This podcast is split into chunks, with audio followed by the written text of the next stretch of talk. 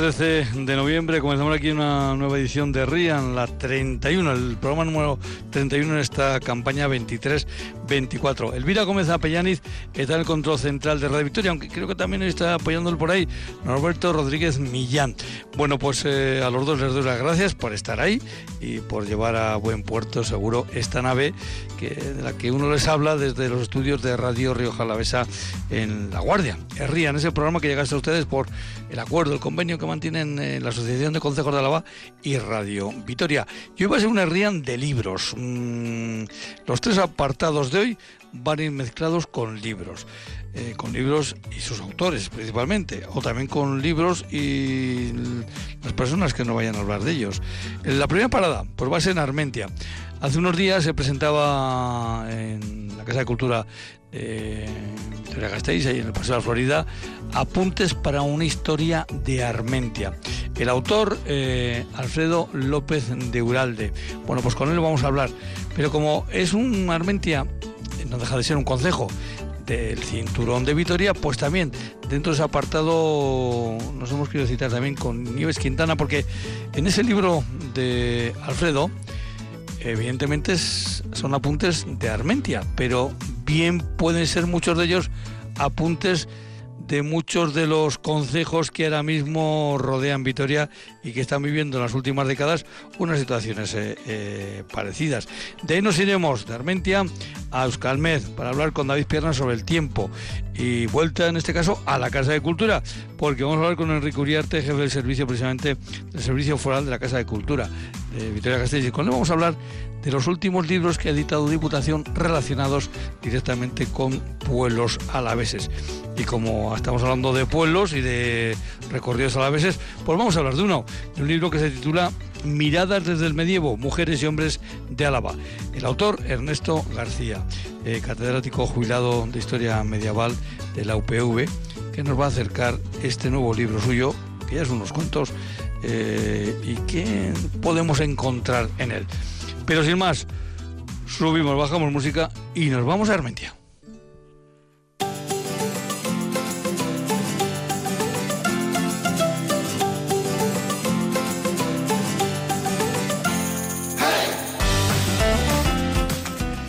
Antes de saludar a Alfredo, decirles que tenemos 16 grados de temperatura en el sur de Vitoria-Gasteiz, 16 grados de temperatura en La Guardia, y eso que son las 8 de la tarde o de la noche, como ustedes prefieran, de un ya avanzado mes de noviembre, pero el tiempo es así, el otoño es así.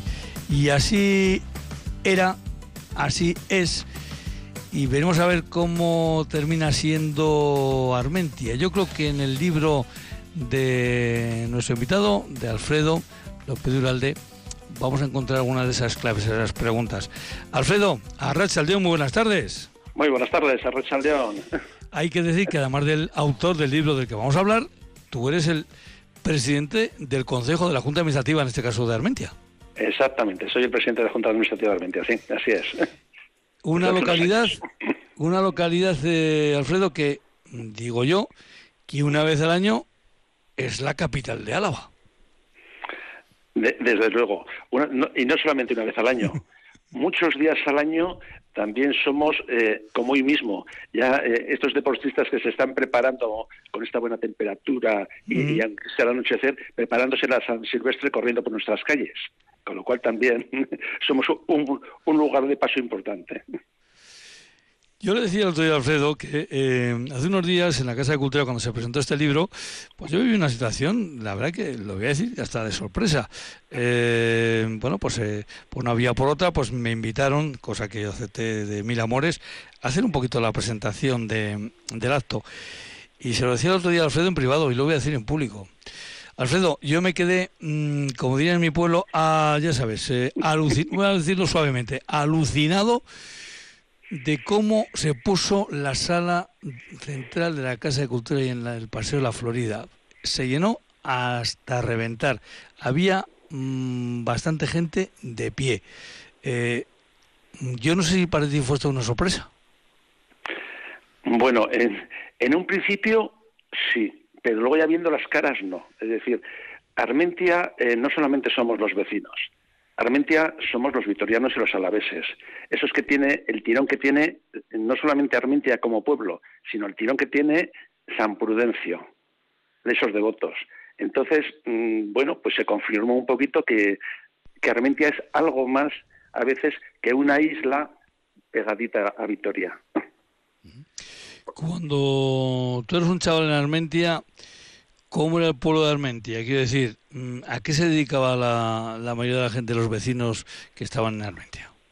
Bueno, como ya sabéis, desde bueno, os sabéis, os cuento, desde el año, desde los primeros años 50 se creó un nuevo núcleo de gente eh, que son 52 casas de personas ligadas a la industria, mientras que las veintitantas otras casas del pueblo eran eminentemente agrícolas, es decir, al 100% agrícolas. Todas las casas eran agricultura y ganadería.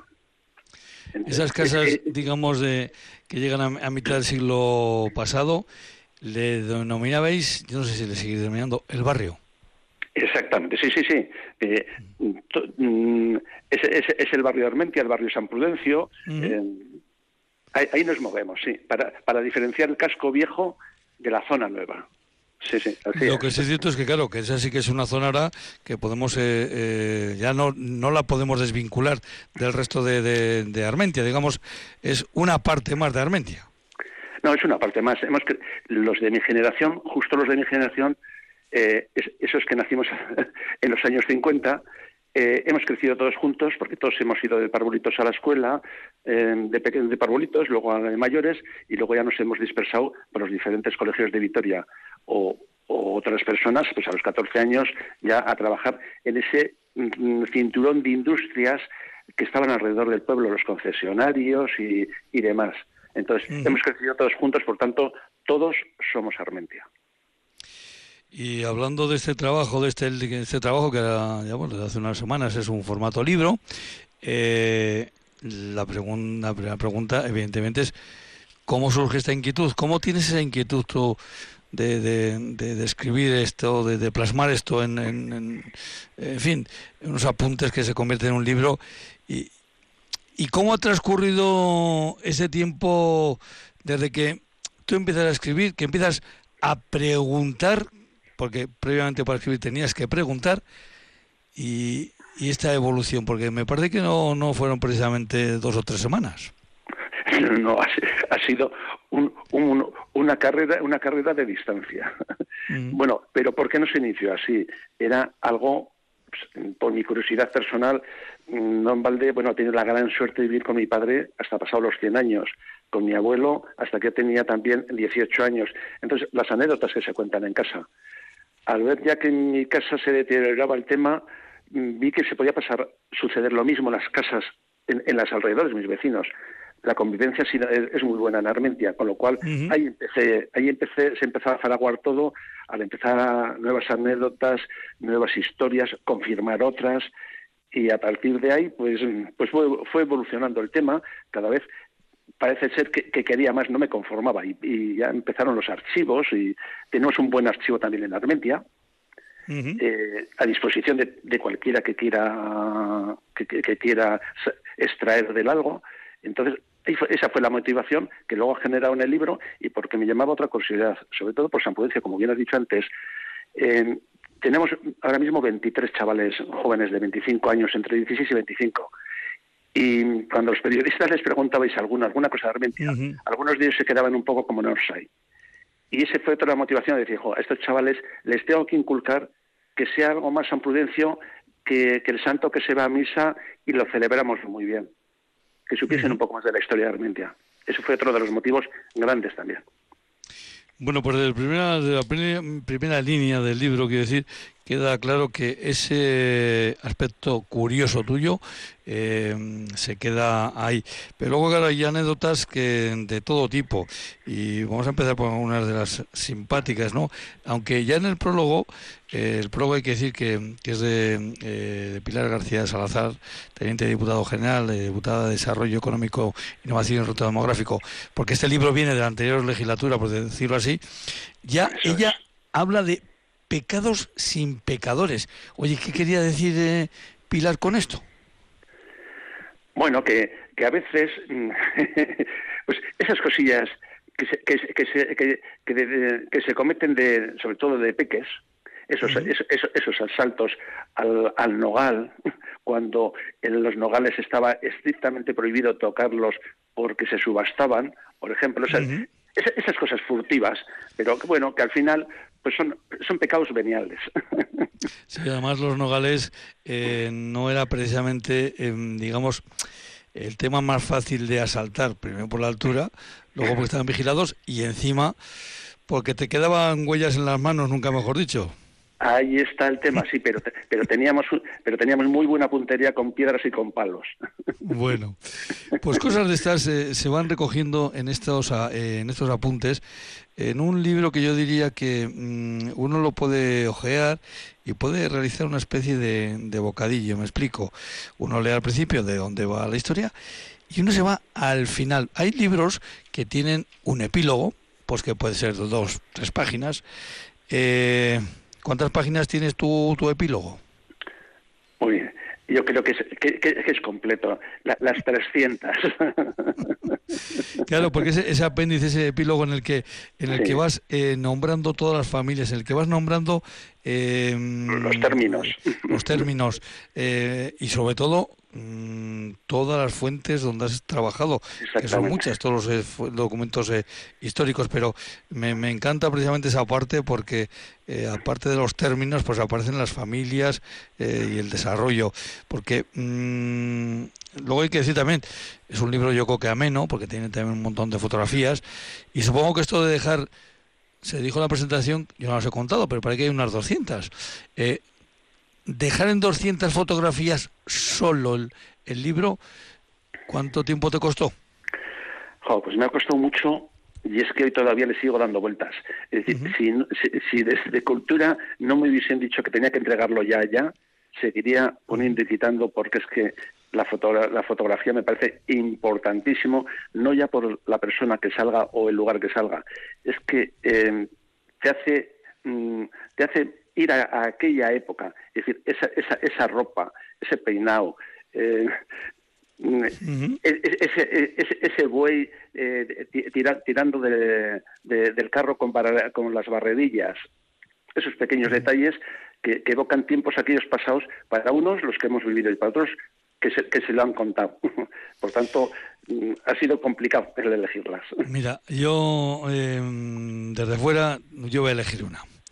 Eh, es, difícil, ya sé que es el difícil elegir una, pero una que me, me pegó, digamos, eh, nunca mejor dicho, de frente. Un grupo de hombres mm, alrededor de una cosechadora, de un elemento comunero para el pueblo. Eso es hacer pueblo de verdad, ¿eh? Sí, sí. Y además estaban todos, todos, porque en aquella época quien iba a consejo, ese día era cuando se bendijo la, la cosechadora, en, aquella época iba el, cabeza de familia de cada casa y estaban todos de cada casa representada por una persona. Importante, es, es verdad, importante. En este libro hay apuntes de la normativa, digamos, interna de, los, de cada concejo, de los concejos, las ordenanzas, hay documentación de cómo era Armentia, de cómo bueno, pues ahora algunos que sean más veteranos acordarán que ahí hubo un local muy famoso que era la Antonia, que era se denomina una, una rotonda, pero eh, hasta ahí llegaba, no, perdón, hasta ahí llega Armentia, aunque ahora parezca que todo eso es Vitoria, y es Vitoria, evidentemente. O incluso, bueno, pues ya un centro escolar que ha mantenido el nombre, de Castro de Armentia. Sí, sí, así es, el, el antiguo convento.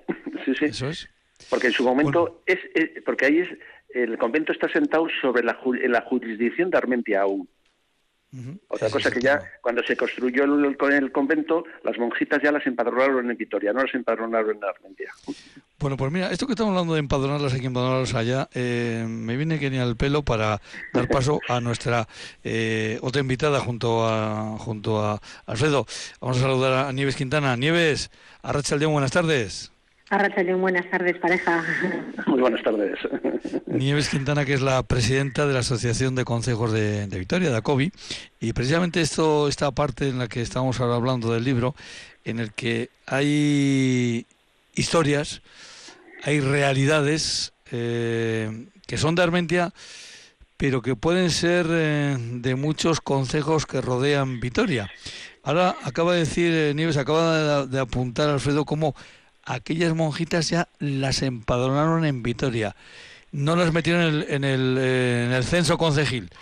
Y esto es un tema que, mm, Nieves, que es importante que se mantenga, ¿no? Sí, nosotros desde ACOBI decimos que los pueblos quieren seguir manteniendo su identidad, pese a que ya han sido muchos de ellos absorbidos por la ciudad, ¿no? Tenemos el ejemplo de Betoño, de Ali, de eh, Lorriaga ya, bueno, como está, no te quiero decir que... Eh, es muy importante que no se pierda la, identidad de los pueblos, eh, de la actividad económica que se desarrollaba en ellos, ¿no? que era la agricultura, aunque es, ya muy difícil, ¿no? Tenemos el caso de, de Arrecha Valeta, bueno, que hay hay todavía unos agricultores bueno que se han tenido que, trasladar a otra población no cercana y, que están desapareciendo que es la realidad no y bueno y también es muy importante eh, pues mantener lo que has dicho tú no el, el, consejo no eh, la convocatoria de los vecinos eh, esas decisiones porque sería imposible que todos los ciudadanos que se han ido a estos barrios que ya son, son Vitoria pues fuesen a consejo y decidiesen sobre sobre lo que es nuestros pueblos y nuestros consejos si pudieran decir, Alfredo, todos los que han ido a vivir eh, a Armentia, a Chavaleta, a cualquiera de estos pueblos que estamos ya eh, que estamos nombrando, eh, Alfredo, eso podría ser la puntilla precisamente de, esos pueblos, ¿no? Sí, simplemente un bloque de viviendas del sector 16, es decir, que está a 50 metros de mi casa, simplemente un bloque tendría más votos que entre todos los vecinos de Armentia juntos el espíritu es totalmente diferente. Uno es totalmente urbanita, que le molesta eh, incluso a veces el gallo porque no canta cuando está con la tacita de café, eh, canta a deshoras. Eh, entonces, pues, por supuesto, tirarían abajo cualquier, cualquier iniciativa que perdurase la esencia de, un pueblo, las, lo habitual, las, las costumbres, los usos. Por eso, mm, es ojalá, vamos, así tendremos que luchar porque sigamos en los núcleos de los pueblos que pertenezcamos. Que nos quieren hacer urbanizaciones próximas, que se hagan. Pero mm, el núcleo del pueblo que permanezca. Incluso que yo iría más también en, en, el tipo de construcción, que el tipo de construcción que sea en los núcleos de los pueblos sea acorde al entorno donde estamos incluso incluso en ese caso hasta ahí. Si me permite, sí, sí, por supuesto si me permite, eh, estoy totalmente de acuerdo no y tenemos ejemplos no porque hay gente que viene a los pueblos de alrededor de Vitoria y lo primero que hace sin poner siquiera el buzón es poner un seto, ¿no? Eh, aislarse, crear su fortaleza. Entonces, esa gente no hace pueblo, ¿no? Y lo que acaba de decir Alfredo es muy importante, ¿no? Hacer pueblo, hacer comunidad, ¿no? Porque el, de lo poquito que he escuchado, el ejemplo de, de, lo de la cosechadora, ¿no? Pues todo eso, ¿no? Que se haga una vereda, eh, participar, eh, conocerte, hacer pueblo. Yo ahora vengo de gimnasia de Verasturi, ¿no? Pues nos juntamos eh, gente de varios pueblos y gente que siempre, bueno, que nos dedicamos a la actividad agrícola y ganadera, que siempre hemos vivido en el pueblo, y gente que ha venido al pueblo y bueno, y, quiere también participar en las actividades para no ir a todo a Vitoria, ¿no? Pues eso es muy importante, hacer pueblo, hacer comunidad, respetar las costumbres, respetar la actividad agrícola y ganadera, que muchas veces, como ha dicho lo del gallo, les molesta también a veces eh, que pase un tractor, ¿no? Eh, somos los jardineros, la actividad agrícola y ganadera somos quien cuida el entorno, que no se nos, no se nos olvide, y producimos alimentos. El famoso, el famoso eh, cinturón verde de Vitoria, ¿no? El anillo verde, como se dice, el anillo, verde. el anillo verde, la importancia, ¿no? Y bueno, y sobre todo mantener eh, mantener eh, los edificios y eh, esas estructuras o que se separen, ¿no? Lo que se hace de las urbanizaciones de lo que ya prevalece en el pueblo, ¿no? Que haya unas unas normas para todos y para todas. Eh, yo trabajé, mira, Nieves, eh, ya sabe que yo trabajé en, en Guaga hace unos cuantos años, unos treinta y tantos años, y recuerdo que entonces era una, una eclosión precisamente de la siembra, como se decía, la siembra de unifamiliares en pueblos, en municipios alrededor de, de, Vitoria, porque en aquel momento pues el, alcalde precisamente que había, se recuerda, eh, sujetaba esto de que, de, que se construyera tanto en los, en los consejos y, y claro, estas urbanizaciones iban a municipios eh, mm, colindantes. Y me acuerdo que el entonces presidente de, de Huaga, en una rueda de prensa en la que bueno pues eh, hablaba de este tema y de lo complicado que se ponen algunos pueblos estas cosas él decía que era capaz de que lo, podían soltar en cualquier pueblo y era capaz de, decir a la primera eh, aquellos que habían construido las nuevas casas quién tenía vinculación con el pueblo y quién había llegado nuevo y cuando los periodistas le preguntaban dice y eso por qué dice pues que el que ha llegado nuevo como ha dicho Nieves pone el seto hasta el límite límite límite de su parcela esa es, esa esa es la situación que, en aquel momento también de Goa se quejaba. Pero bueno, son evoluciones con las que em, hay que acomodarse. Y esta esa eh, simpleza que les parecerá a algunos de mantener el padrón concejil, Nieves es fundamental. El, el uso de costumbres alaveses, alavesas, eh, eh, eh, cuando se reflejan estas cosas, eh, ahí digamos que los alaveses demostramos ser mm, coherentes y, y, hasta listos, ¿no? Así es, así es. Y debemos de, eh, de conservarlo, porque es muy importante, porque podemos, eh, dentro de la, pequeña voz y voto que tenemos, eh, podemos decidir, ¿no? Eh, cómo, bueno, nuestros bienes, nuestros derechos y cómo queremos mantenerlo, ¿no? Y lo que hemos dicho, los usos y costumbres, ¿no? Las, las veredas, el mantener. Y yo creo que eso es muy importante, ¿no? Y, y, que nos lo tienen que, respetar, lo que te, lo que te he comentado antes, ¿no? Y como lo, que le he escuchado a Alfredo en, las, en sus entrevistas, eh, lo refleja ahí perfectamente, ¿no? Lo que ha sido y, y muchos de los consejos de, de Alau de, de, la ciudad de Vitoria, eh, pues la gente que viene a ellos, pues es que no tiene ni idea del funcionamiento, no tiene ni idea los términos que ha hablado, ¿no? Los mismos términos. Creo que eso debe de prevalecer, se debe de transmitir, ¿no? A las a las eh, generaciones venideras y luego el patrimonio, ¿no? Es, ese patrimonio que tenemos de nuestros montes, de nuestros roturos, de nuestros comunales, de nuestro pueblo, de todo, ¿no? Eso, eso es muy importante, conservarlo, mantenerlo y que pase a siguientes generaciones. Y la gente también que llega a los pueblos, ya no estamos hablando de los barrios, ¿no? Eh, de Armentia, Richavaleta y demás, la gente que viene a los pueblos, eh, que también eh, se implique y participe. La gente que se hace esos chaletes con esos setos tan altos eh, debe participar e implicar, no solamente que sea un pueblo dormitorio y participar en, las actividades y en todo lo que se haga. Y es muy importante lo que siempre ha existido en los pueblos, ¿no? que, oye, que fulanita no, no salió y le habrá pasado algo, ¿no? Esa, esa preocupación por tu vecino y tu vecina, no pasar como si nada, como si fuésemos números y sin, sin sentimientos, ¿no? Eso es muy importante también en los pueblos. Alfredo, recoges ahí en ese libro eh, ordenanzas que evidentemente leídas, eh, ordenanzas antiguas que leídas hoy textualmente, a día de hoy, bueno, pues algunas habría que cambiar alguna cosilla, pero en cambio sí que lo que no habría que cambiar de esas ordenanzas es el espíritu. El espíritu de esas ordenanzas que, por ejemplo, cuando estamos allí presentando el libro, ya salió, creo que a Deali, eh, alguien comentando que ellos tenían que tenía que tenían las eh, unas ordenanzas absolutamente similares. Sí, sí. Es que yo creo que eh, los, los, pueblos de Álava estamos muy entremezclados eh, por, por la vía agrícola, por la vía ganadera y, y, por, y por, la vía familiar. Con lo cual, mmm, yo creo que mentalmente somos muy similares. Entonces, yo creo que a eso se debe las normas eh, de, funcionamiento. Y aparte de eso, que son tan lógicas que es que hoy mismas leídas entre líneas servirían. Es decir, tal, leídas sin más posiblemente suenen raras, pero simplemente si, el las espíritu, el espíritu está ahí. Puede ser totalmente actual. ahí está la pues, clave. Eh, la clave, eh, Nieves, es seguir manteniéndose como pueblo. Esa es la, la cuestión. Y para seguir manteniéndose como pueblo, pues hay que, mm, a algunos les puede parecer, pues, ¿y este pueblo por qué se va a gastar este dinero en arreglar un lavadero que ya no utiliza nadie? Pues porque, Nieves, porque hay que mantener precisamente esos mm, símbolos de identidad de un pueblo, ¿verdad? Así es, y es patrimonio del pueblo. Y es lo, vamos a ver, y los, los usos y que, que, explica Alfredo, ¿no?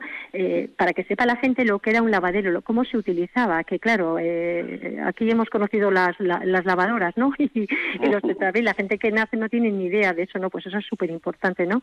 Esa ilustración con esas fotografías, ¿no? De, de todo lo que eh, lo que se hacía antes y luego que es patrimonio, que hay que conservarlo y, mantenerlo. Y, eso es muy importante, porque eso es historia, es historia de nuestros pueblos, es historia. Los lavaderos, las fuentes, eh, boleras, eh, se me está ocurriendo un montón de elementos comunes que han sido siempre en, de referencia donde se juntaban, Alfredo, vecinos y vecinas. Exactamente, exactamente. Es que ese legado de nuestros mayores, es que ese, eh, el espíritu hoy está vivo. Eh, posiblemente el lavadero no, no, vaya nadie a lavar, pero sí van, sí, van a visitarlo y alguien les va a explicar cómo funcionaba. La bolera hoy también es un centro de reunión, cada vez igual menos, pero sigue siendo un centro de reunión, por lo menos en días muy señalados, haciendo buen tiempo. Entonces, la tradición me parece también que hay que conservarla porque es el espíritu nuestro, de nuestros antepasados y del futuro, porque personas que vengan a los pueblos también se van a amparar en la tradición, que es una base importantísima para estos núcleos tan pequeños.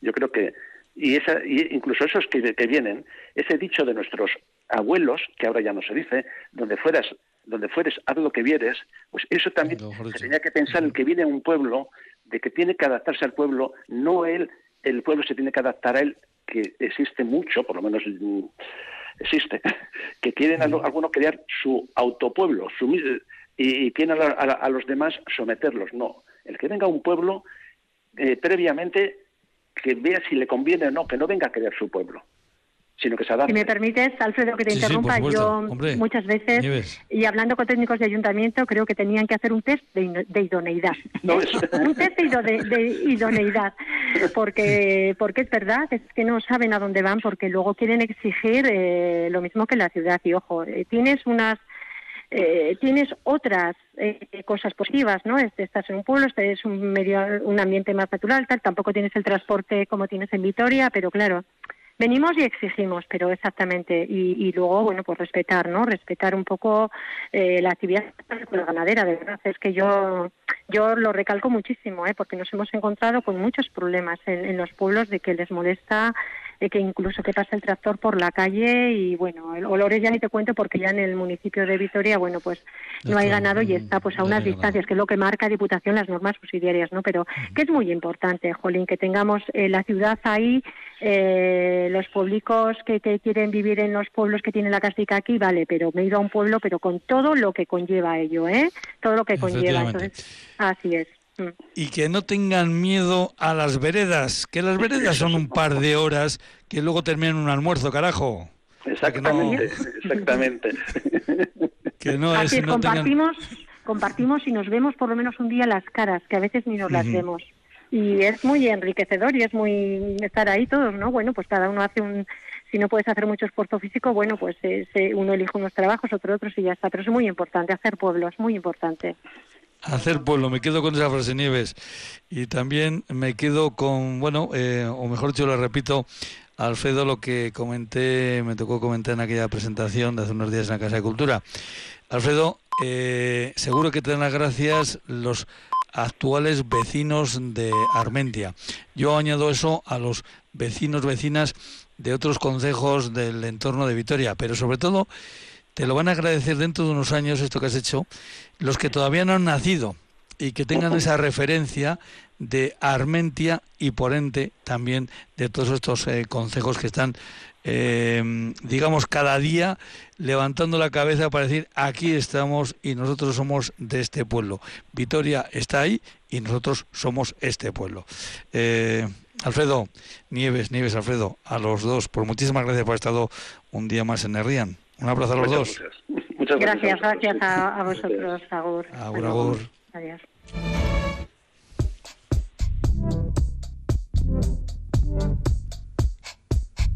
Eguraldia, orain eta hemen.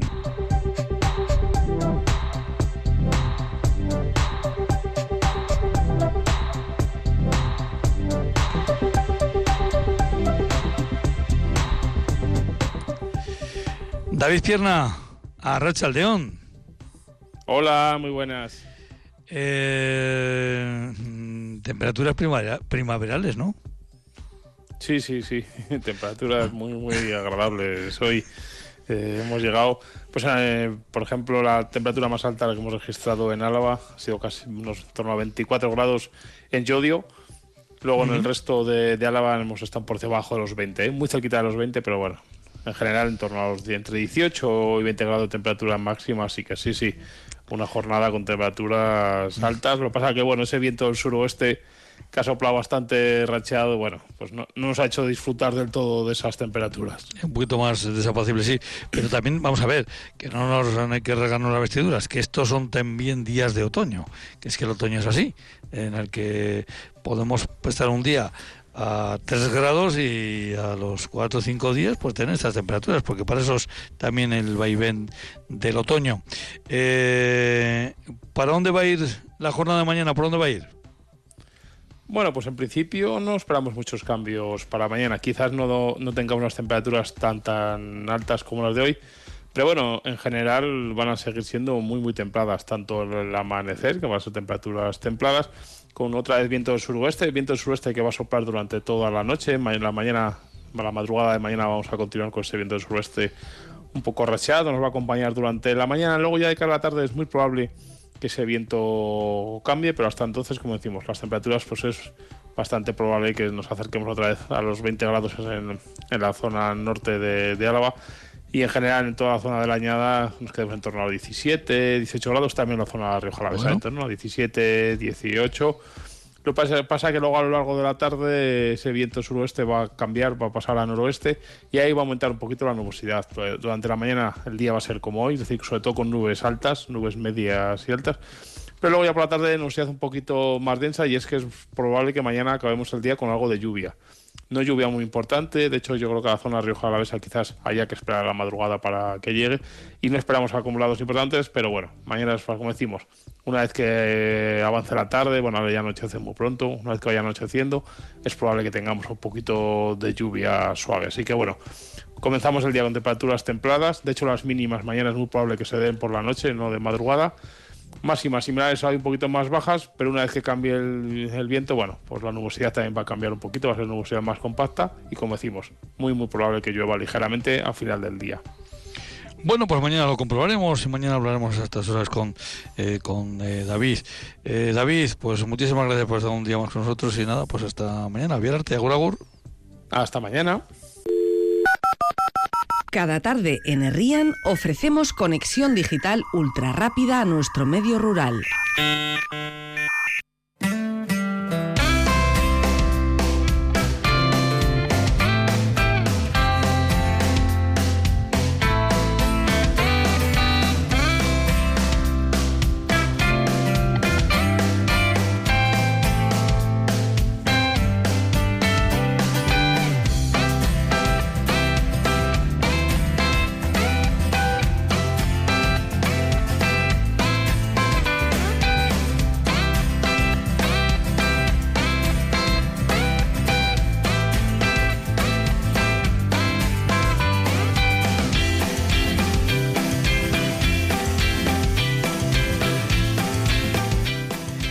Pues ya hemos comentado que hoy era un programa de libros. Hemos hablado primero con eh, Alfredo López Duralde, con ese libro de apuntes para una historia de Armentia, pues uno de los últimos libros que se ha publicado con referencia a una de las localidades laves, en este caso un concejo del cinturón de Vitoria-Gasteiz. Pero para conocer más de libros sobre Álava, sobre pueblos de Álava, pues tenemos al otro lado de la línea telefónica a Enrique Uriarte. Enrique, a Aldeo, muy buenas tardes. Hola, León, muy buenas tardes, Juancho, ¿cómo estamos? Muy bien, Enrique es el jefe del servicio eh, del servicio foral de lo que es la Casa de Cultura del Paseo de la Florida. Sí, sí, servicio foral, no me he equivocado. Eh, ahora lo, explicamos el, porqué de, este, de todo este asunto. Pero Enrique, una pregunta que hacemos siempre a nuestros invitados e invitadas es, la primera pregunta que hacemos es por el segundo apellido. Además, el segundo apellido tuyo es, es muy singular. Uriarte, ¿y cuál es el segundo apellido? Yo soy Gonzalo Bilbao. Exactamente. Familia vitoriana. Bueno, pues Gonzalo, Gonzalo Bilbao. es un solo apellido, ¿eh? que no... Eh, sí, es un apellido compuesto con guion, en realidad... eso es. En realidad, mi abuelo, farmacéutico, Fernando Gonzalo Bilbao, eh, su padre, Pedro Antero Gonzalo, provenía de Lodosa, Navarra, y su madre, Prudencia Bilbao, procedía de Bilbao, y en Vitoria todo el mundo les conocía por los Gonzalo Bilbao, así que mi abuelo decidió unir los apellidos, era una cosa que se hacía mucho en los años 50, 60 o así, y bueno, pues los unió con guion porque a él le hacía ilusión que a todos sus hijos, que fueron ocho, eran, son, eran una familia grande, pues que se les conociera como Gonzalo Bilbao. Así que Gonzalo Bilbao solo somos nosotros. eso es. Oye, Enrique, a ti esto, lo de leer a ti te gusta, ¿no? ¿Lo de? Leer. Sí, sí, ¿a quién no? menos, pero digo, en, tu caso, menos mal, ¿no? Fíjate tú que, fíjate que a ti te diera por odiar los libros. Sí, sí, no, no, ya, lo mío con la lectura es un vicio.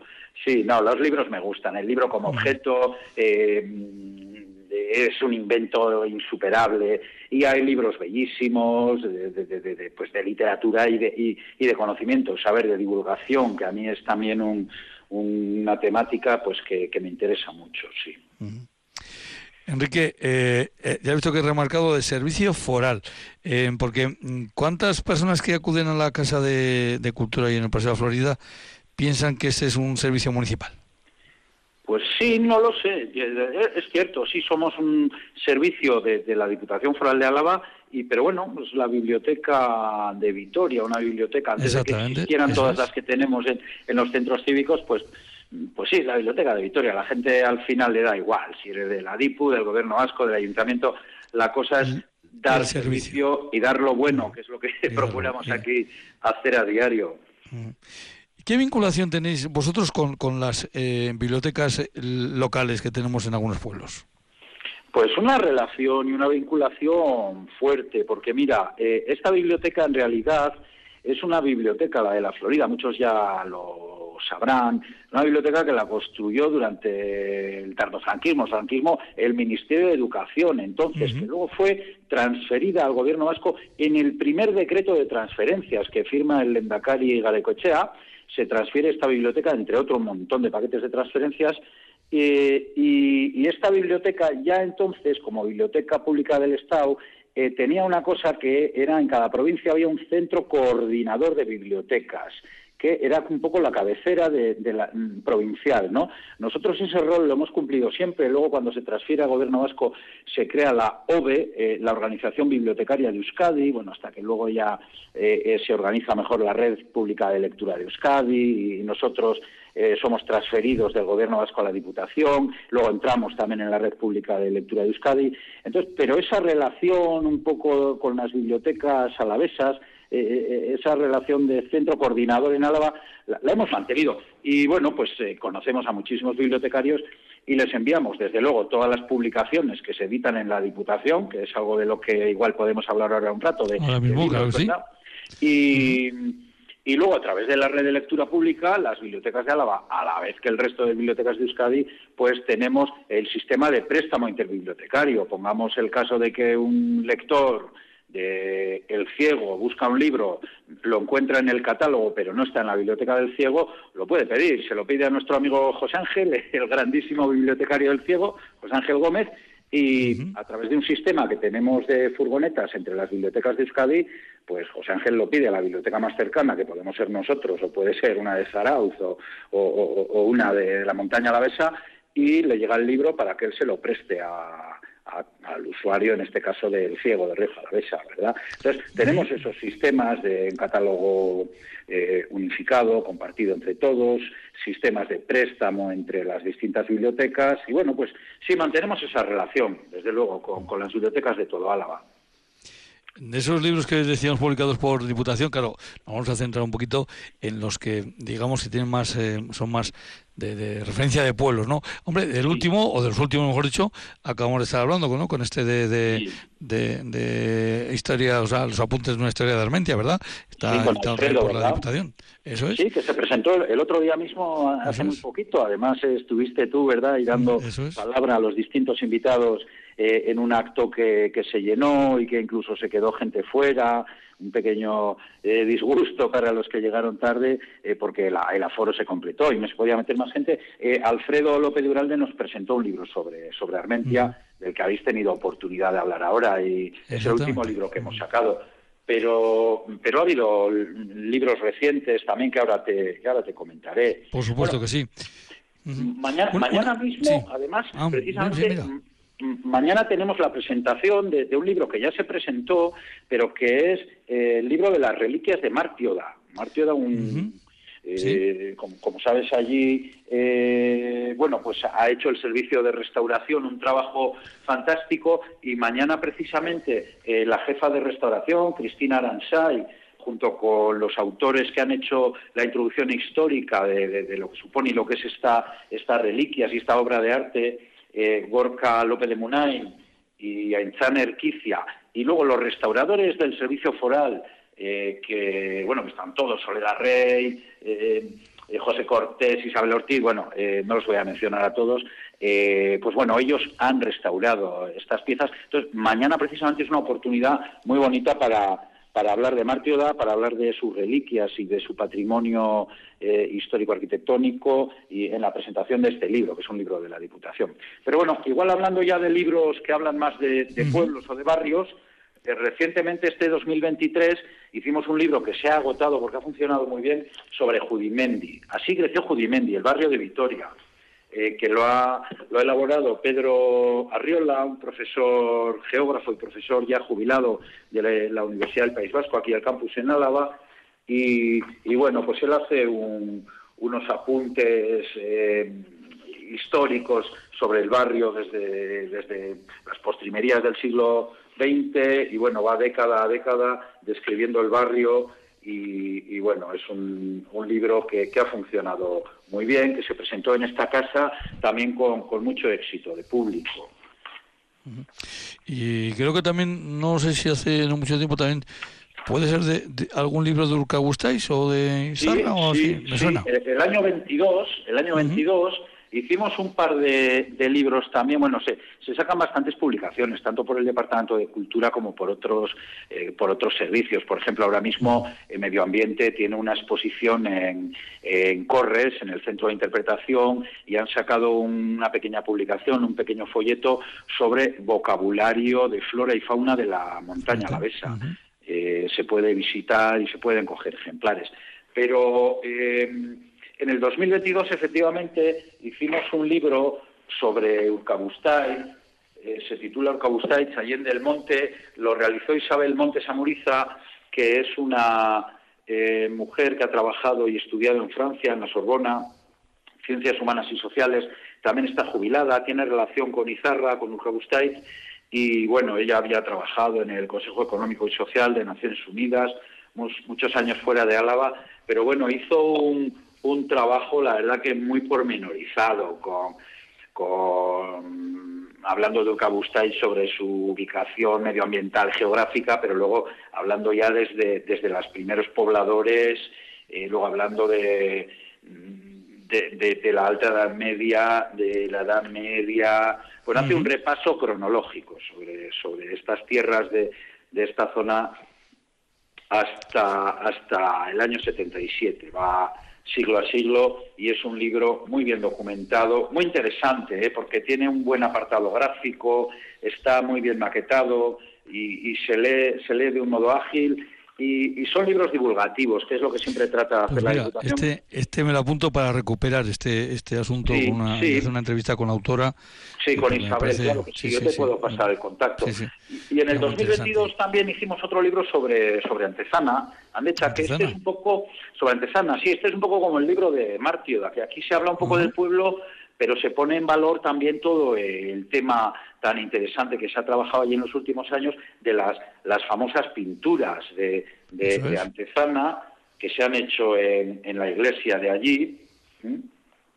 Eh, pinturas para la vida, ¿no? Que, que, se hecho Y este libro lo, lo, escribió Emilio Alfredo Martínez de Mendíbil, eh, un licenciado en teología, eh, de, y bueno, eh, doctor, y, bueno, aquí también pues hace un recorrido eh, de Antezana a través de los siglos, a través del tiempo, su organización social, eh, pues luego nos habla de, de, la vida religiosa, de su patrimonio artístico, hace también un repaso etnográfico antezana muy interesante, pues desde las costumbres vecinales, concejiles, fiestas. Eso es, pues fíjate, que, temas más interesantes. Cuidado pues del también ganado, lo, también lo recuperaremos. Sí, también lo recuperaremos aquí. toponimia, perdón. pues, bueno, pues, pues Sí, un, sí. un libro también muy, muy chulo, muy interesante para los que les guste también la historia, la etnografía, la historia de nuestros pueblos. Y, y este, como te digo, tiene el apartado luego de, de este proyecto en el que Xavier Egaña, el, el religioso pintor, eh, que, que tiene obra también en, en el santuario de Urquiola, pues, pues este proyecto que ha cometido en, en Antezana, tan, tan potente y tan, tan interesante. En el Muy bien, 2023, Enrique. Sí, sí, en el sí, 2023 también hicimos un libro sobre las canteras moleras del Gorbea, sobre el es, patri- sí. patrimonio arquitectónico de la cuadrilla de Vitoria. Bueno, eh, eh, el, Mira, el- el esos volumen dos, 15 eh, de Oitura sí. también habló sobre las ermitas de la cuadrilla sí. de Rioja Alavesa. Sí, Bueno, los tres, mira. destacan un montón de cosas. Est- estos tres últimos que acabas de citar, esos sí que han pasado ya por aquí, por, por, pasado por el ahí. ¿verdad? Los tres, podido- los tres, sí, hemos podido contactar con... Y, y la verdad que son temas muy interesantes. Sí. Por cierto, una cuestión que, que igual algún, mm, eh, los oyentes hace pregunta sobre las publicaciones de Diputación. ¿Se pueden adquirir ahí en la Casa de Cultura o hay que... eh, No, eh, no, no, en cualquier librería. Cualquier librería Ajá. ahí en, en Rioja Alavesa, por ejemplo, Sí, sí. están, pero también en Vitoria y en, en todas las librerías de Álava. Y si no están, que hablen con su librera, su librero de referencia y que lo pidan, porque se lo sirven. La Diputación lo que tiene es un contrato de distribución que lo coloca en, en las librerías. Entonces, en principio está en, en las librerías de Vitoria, pero también de los pueblos de Álava. Y si alguien busca cualquier libro de estos que he comentado, pues que, Se que pedir. lo puede conseguir. Sí, sí. Bueno, el de Ah, Judimente por- se ha ah, agotado, ¿eh? El de Judimente Bueno, se ha agotado. No sé si quedará algún ejemplar suelto en alguna librería, pero... Pues serán cosa, cuestión de buscarlo. Sí. Enrique Uriarte, Enrique Uriarte, eh, como hemos dicho, jefe de servicio de la Casa de Cultura, el servicio fuera de la Casa de Cultura y en Sí. el Paseo de la Florida. Enrique, seguro que volvemos a, a charlar de libros y de eh, publicaciones de diputación quiera. relacionadas con, con nuestros pueblos. Así que un abrazo y muchas gracias por haber estado con nosotros. Un abrazo, Juancho. Gracias por interesarte por nuestro trabajo y, y hasta la próxima. Hasta la próxima. Agur, agur. Agur, bye. Herrían, programa de la Asociación de Concejos de Álava en Radio Vitoria, la voz de nuestro territorio.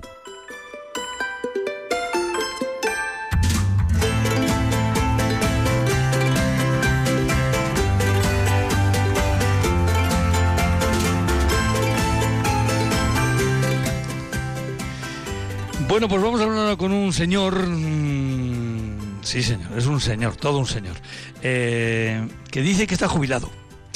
Pero no sé, no sé qué jubilación más extraña lleva Ernesto García Fernández. Ernesto, Archal, Hola, ¿qué buenas tardes. Rachaldeo, buenas tardes. Eh, ¿Es cierto que tú estás jubilado? Eh, parece ser que sí, que estoy jubilado ya hace algún tiempo.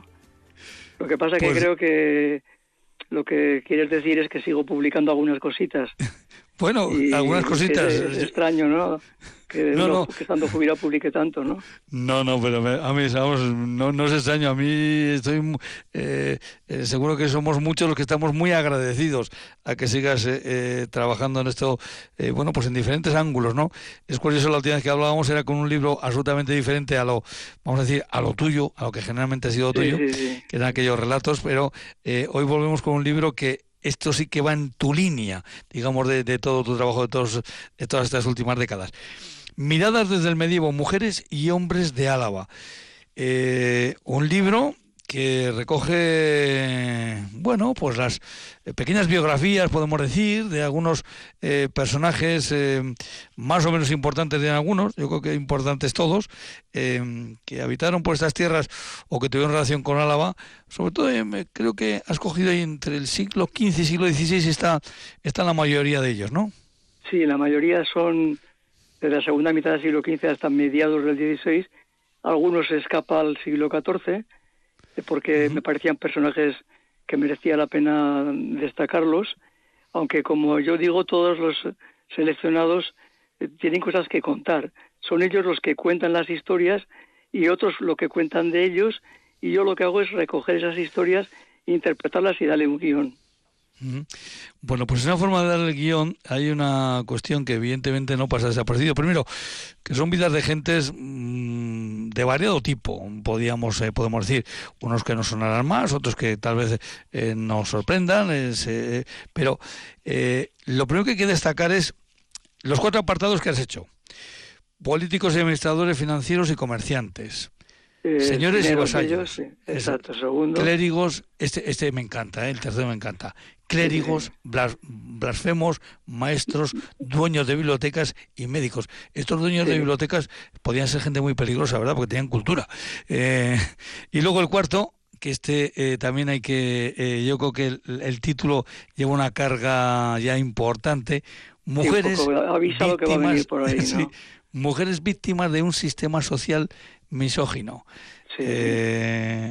aquí hay varios relatos en este último muy potentes y yo diría que algunos muy muy muy duros y muy crudos, ¿no? Sí, hasta un crimen machista diríamos, para que nos demos cuenta de que esta problemática actual que todavía pervive y que tanto daño hace a nuestra sociedad, pues también hacía mucho daño en la sociedad medieval, ¿no? Y cómo se resolvía esa problemática en la sociedad medieval, que era por supuesto de una manera diferente, pero que uno cuando se da cuenta, como va leyendo el apartado eh, de su resolución, pues realmente creo que le va a maravillar, ¿no? Y sorprender eh, también. Oye, ¿es un libro para estudiosos o para curiosos o para los dos? Eh, yo digo que es un libro para todo el público que le guste leer. Y que si le gusta la historia, todavía mucho mejor. A partir de ahí he procurado que sea comprensible para todo ese público con una introducción en cada uno de los apartados, una trama, una descripción de esa trama y una resolución de esa trama, ¿no? Llegando a un culmen final que nos permita ver eh, a través de cada personaje eh, la historia real, ¿no? No es una historia hecha eh, a través de la economía, la sociedad, hablando en abstracto, es a partir de personas con nombres y apellidos que nos muestran sus vivencias, sus problemas, sus odios, sus venganzas, sus comportamientos, bueno, muchas más cosas, ¿no? Un tema que eh, me he saltado y lo tenía apuntado, porque esto a mí me gusta siempre destacar. Eh, has editado con Son Soleil Ediciones. Sí, San Soleil. Eh, San Soleil, perdón, San Soleil, Soleil Ediciones. Y hay que destacar, ¿no?, que haya editoriales o editores de, este tipo, ¿verdad? Sí, no, yo creo que hay que agradecer tanto a la San Soleil, Soleil Ediciones como a la Fundación Sancho el Sabio el interés que manifestaron por, por eh, el texto que les entregué y que en concreto, entregué en su día a la Fundación Sancho el Sabio, que para mí era un texto diferente a los que se hacen normalmente sobre historia, porque se llega a la historia de otra manera. Hasta en el formato. Hasta en el formato Fíjate, es un detalle que me he fijado que es, eh, bueno, yo creo que ya lo apuntaba esto en el prólogo, eh, normalmente cuando uno coge un libro de, historia hay muchos apuntes a pie de página. en cambio tú has, colocado todas las referencias detrás de cada capítulo. Toda la bibliografía va detrás de cada capítulo. No al final del libro, sino detrás de cada capítulo, detrás de cada personaje eh, va esa bibliografía para que sepamos las fuentes, ¿no? De, dónde se, he decidido no, no, poner las notas a pie de página, ni tampoco hay notas al final, porque lo que sucede es que convertimos a los libros en algo difícil de leer, con peros, con matizaciones constantemente. Entonces he preferido hacer algo más, más directo, más, más lineal y al final sí me parecía importante recoger por lo menos la bibliografía eh, básica, porque claro, mm, todo esto se hace a partir de documentos, pero también a partir de lo que han escrito otros antes que yo. Y merece la pena y se merecen que sean citados en la bibliografía. Hay cosas también, eh, yo mm, antes te preguntaba si era para eh, estudiosos o para curiosos, yo me pongo en la segunda parte, ¿no? De los curiosos. Y claro, pues a mí siempre me llama la atención esas pequeñas historias de la historia, ¿no? Como podemos saber el precio de la azumbre de vino o cómo podemos saber el precio del, cuarto de cabrito, ¿no? Que eh, también en estas eh, eh, en estas investigaciones tuyas aparecen, ¿no? Lo, quiero decir que aparece lo cotidiano, no aparecen cuando fulano y mengano certificaron no sé qué historia importantísima, sino que también aparecen sus vidas cotidianas y esos detalles. Sí, me interesaba mucho no ofrecer una visión diríamos, eh, benévola de los protagonistas o de los personajes. Normalmente lo que sucede es que nos encariñamos con los personajes, ¿no? Y al final hablamos solo de lo positivo, de lo importantes que han sido. Y algunos desde luego han sido importantes, pero todos tenemos una cara y una cruz. Y desde luego en la Edad Media también. Entonces había algunos personajes que además de importantes eran unos sanguinarios.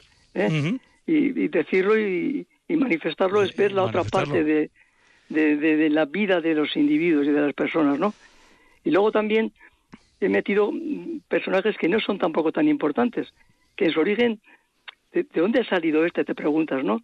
Por ejemplo, ese procurador fiscal, ¿de dónde viene este? De Délica, un pequeñito pueblo a la vez de Urcabustáis, de su familia procede de ahí, llega a Valladolid, estudia en la universidad, se convierte en catedrático de universidad, procurador fiscal de la universidad, o sea, en la Edad Media tenemos una idea muchas veces de que son solo los poderosos los que llegan al culmen y este es, proviene del mundo rural y llega muy lejos también, ¿no? Bueno, yo sé de uno que salió de un pueblo eh, pequeñito aquí muy cerca de donde yo te estoy hablando, se llama El Villar y fue catedrático en la UPV de, Historia eh, Medieval, ¿verdad? ¿Te, suena a ti un tal... Bien, pero no me, no me, quiero no me quiero comparar con, con este señor Juan de Orduña que fue catedrático de universidad, notario mayor de Castilla y procurador fiscal, que había dos o tres procuradores fiscales en, en, en el territorio ese, ¿no? Y que de hecho también lo tengo a colación porque este es una familia que llega a desplazarse a, Valladolid, pero que sigue interviniendo de manera contundente en el día a día de Álava. En el día a día de Álava, es curioso, ¿no? Eso es. Bueno, pues del, día a día de Álava... de Salvatierra. Del día a día de Álava seguiremos hablando, Ernesto, porque eh, intuyo que mm, esas historias de, de aquellas hermandades que parece que no estaban tan a gusto en las hermandades de Álava y estas cosas, yo sospecho que, que a lo mejor no dentro de mucho volvemos a, tenemos alguna alguna información por parte de, Ernesto García y aquí aquí estaremos. Ernesto, pues eh, muchísimas gracias por el libro, por eh, seguir trabajando y, por estar hoy aquí con nosotros en el RIAN. Ernesto pues, García Fernández, pues del Villar. Gracias, Juancho, y que te quiero transmitir que es un libro para Álava, para los alaveses, que les va a gustar muchísimo, pero también es un libro para cualquiera que provenga de donde provenga, porque lo que importa son las vivencias de los individuos en la Edad Media. Se nos acaba el tiempo, Ernesto. Hasta la próxima. Agur, agur.